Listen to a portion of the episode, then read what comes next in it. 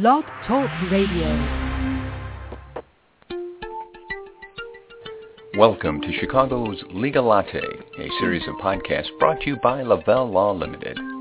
Throughout this series, the attorneys from Lavelle Law will share their answers to questions about a variety of topics for individuals and small businesses. To participate in today's discussion, you can email us at podcast at lavellelaw.com. And today we're going to have ourselves a, serious conversation on a topic that simply does not get enough conversation, except uh, unfortunately when an incident might occur in this realm, and, and then suddenly the press will uh, will be all over the story. Hi everybody, uh, Jim Mitchell, and our topic today is elder abuse, and and I'll be the first to own up to uh, somehow not giving this topic its due on the on the many podcasts we've done here in the past four years. So today we'll make up a little bit. We're we're only going to be allowed to spend our usual quarter of an hour, which which is not enough for this troubling subject. But maybe the goal here is to generate some further conversation among you, our listeners, and, and bring it a little further to the forefront. Now, I'm fortunate to welcome to the podcast um, uh, very well versed Heather Walser. Heather has been with us many times. She uh, comes to us from Lavelle Law Limited, and uh, always pleased to have her with me. And as we begin the navigation of the topic, there's there's really so much to cover, and we're going to get right to it. So, Heather, first of all, thanks, and uh, a lot we got to cover. So I, I appreciate you being here. Yeah, absolutely. It's always a pleasure. Thanks for having me.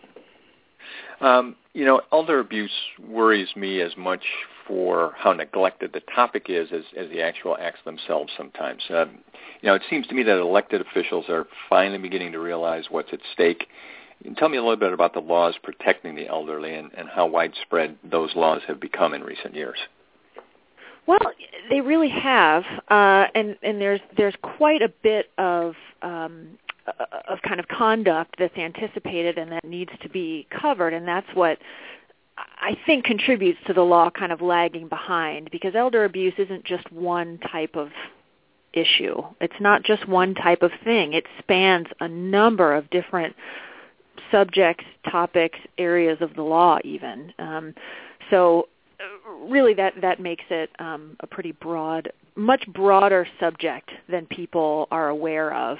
Um, in 1988, Illinois enacted an Elder Abuse and Neglect Act and then implemented the Elder Abuse and Neglect Program. And the idea and the goals of these programs um, is to address domestic elder abuse, neglect, financial exploitation, just kind of the, the things that at least a few of the issues that we commonly associate or understand to constitute elder abuse.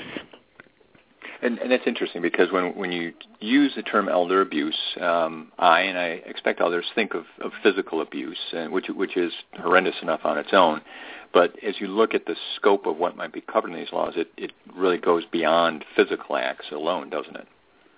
That's absolutely right. It really can run the gamut from, you know, as you said, physical abuse, which uh, is on the one end of the spectrum, but equally bad um, are things like financial exploitation, um, abandonment can even constitute elder abuse really if if someone is in such need and they are not able to care for themselves and just you know leaving them to fend for themselves and all of the negative effects that come from that also constitutes elder abuse um, unfortunately, people who fall victim to this type of abuse are generally vulnerable for a lot of reasons. It may age is obviously a large part of it in combination with that, illness can be a part, and then just the sort of physical frailty that comes along with being of an advanced age.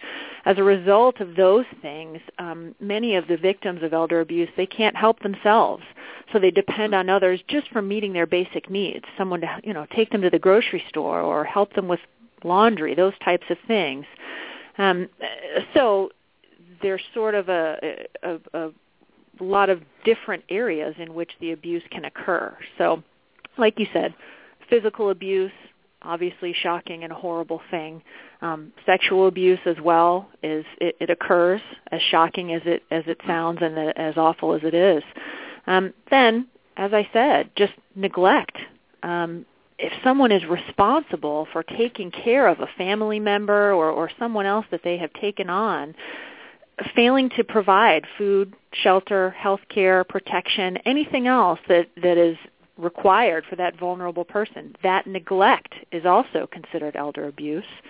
Um, emotional abuse, exploitation is one that that I have actually um, dealt with in my practice on a fairly regular basis, and it can start out kind of innocently enough. Uh, you know, a child or a relative asking an aging parent or grandparent for some financial assistance, but it can spiral out of control, um, particularly when the person is really unable to stand up for him or herself. So that financial exploitation is is also a really insidious and, and horrible facet of, of elder abuse. Mm-hmm.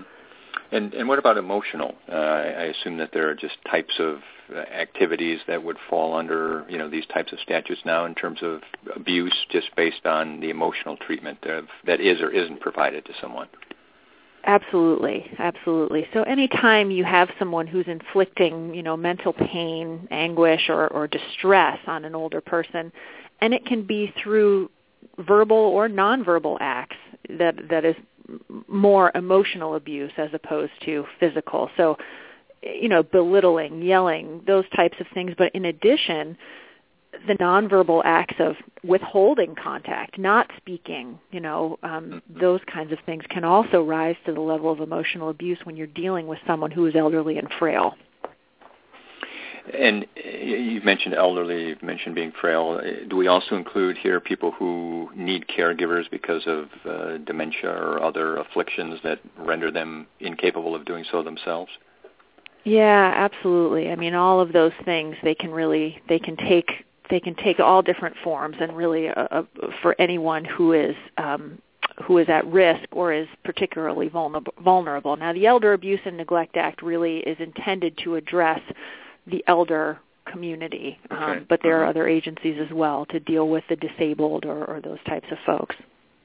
Well, let's let's talk about elder care. Obviously, our our population is aging, and it's uh, a concern either for individuals who, who still have one or both parents, or even those of us who've had to care for an aunt or an uncle um, in in their uh, older uh, years. Um, they need someone to care for them, um, as well as people who might be still on the younger side but want to plan for this. They know that they're going to need care someday, and and they want to prevent these types of situations from perhaps being inflicted upon them. From your point of view in the work you do, what what can people do either for themselves or for their parents or family members to develop and create some level of protection? Well, one of the most important steps you or someone you love should take to help address and prevent elder abuse in the future is to develop a comprehensive estate plan. Um, you and I have talked about that on many occasions, mm-hmm. but in short, the person really should prepare documents like a will, a living trust, powers of attorney for health care and property. Um, all of those documents, they're intended to provide a support system um, during any period of mental or physical incapacity. And so it's not just identifying people, you know, a, a trusted loved one or a child or a, a friend or someone who would step in to fill those roles in the event that you needed care or were vulnerable, but it's documenting it. It's putting it in writing to make it clear to anyone who who might attempt to do something problematic that they are not in charge you know your trusted child or friend or, or whomever is the person who has the authority to act. Um, really one of the best ways to do that, as I said, is with the powers of attorney for health care and property.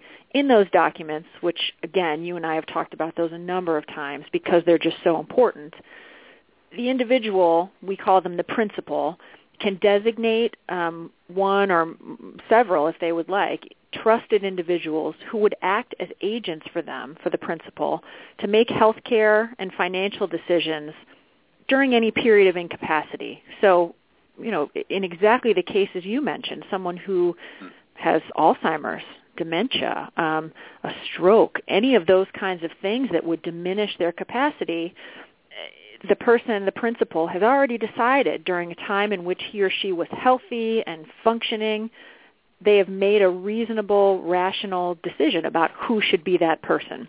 By putting it into the, the the power of attorney, it memorializes it and makes it official.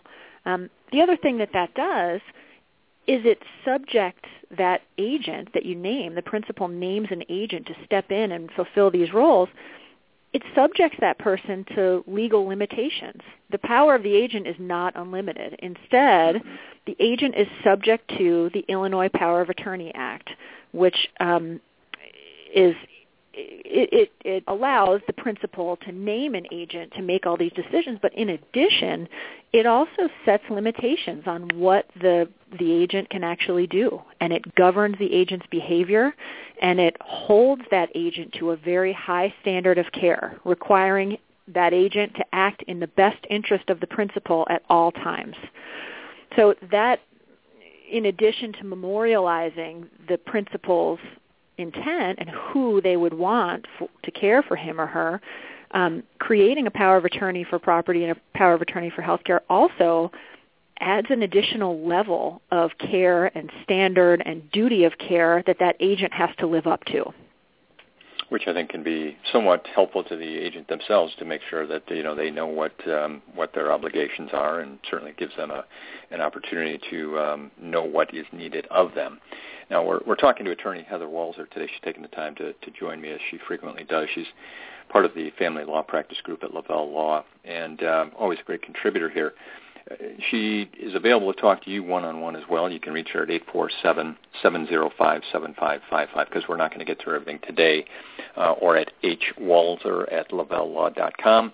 I, I follow Heather on Twitter for some periodic updates at hgwalser, and I, I recommend that you do as well. Um, it's a great way to stay in touch. Um, now, Heather, a few minutes we, we have left here. If, if someone – is concerned about some sort of abuse taking place. Obviously, anything physical and imminent, I, I assume, would you know generate a call to 911. But if if there's concerns about emotional abuse or neglect or abandonment, are there agencies and places that would accept a call and and you know move into action quickly to to assist?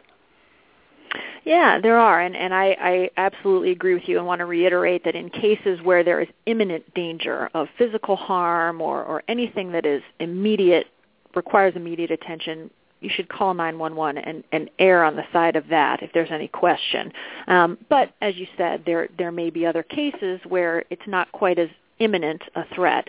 Um, I spoke a little earlier about the Elder Abuse and Neglect Act in 1988, which was enacted in 1988.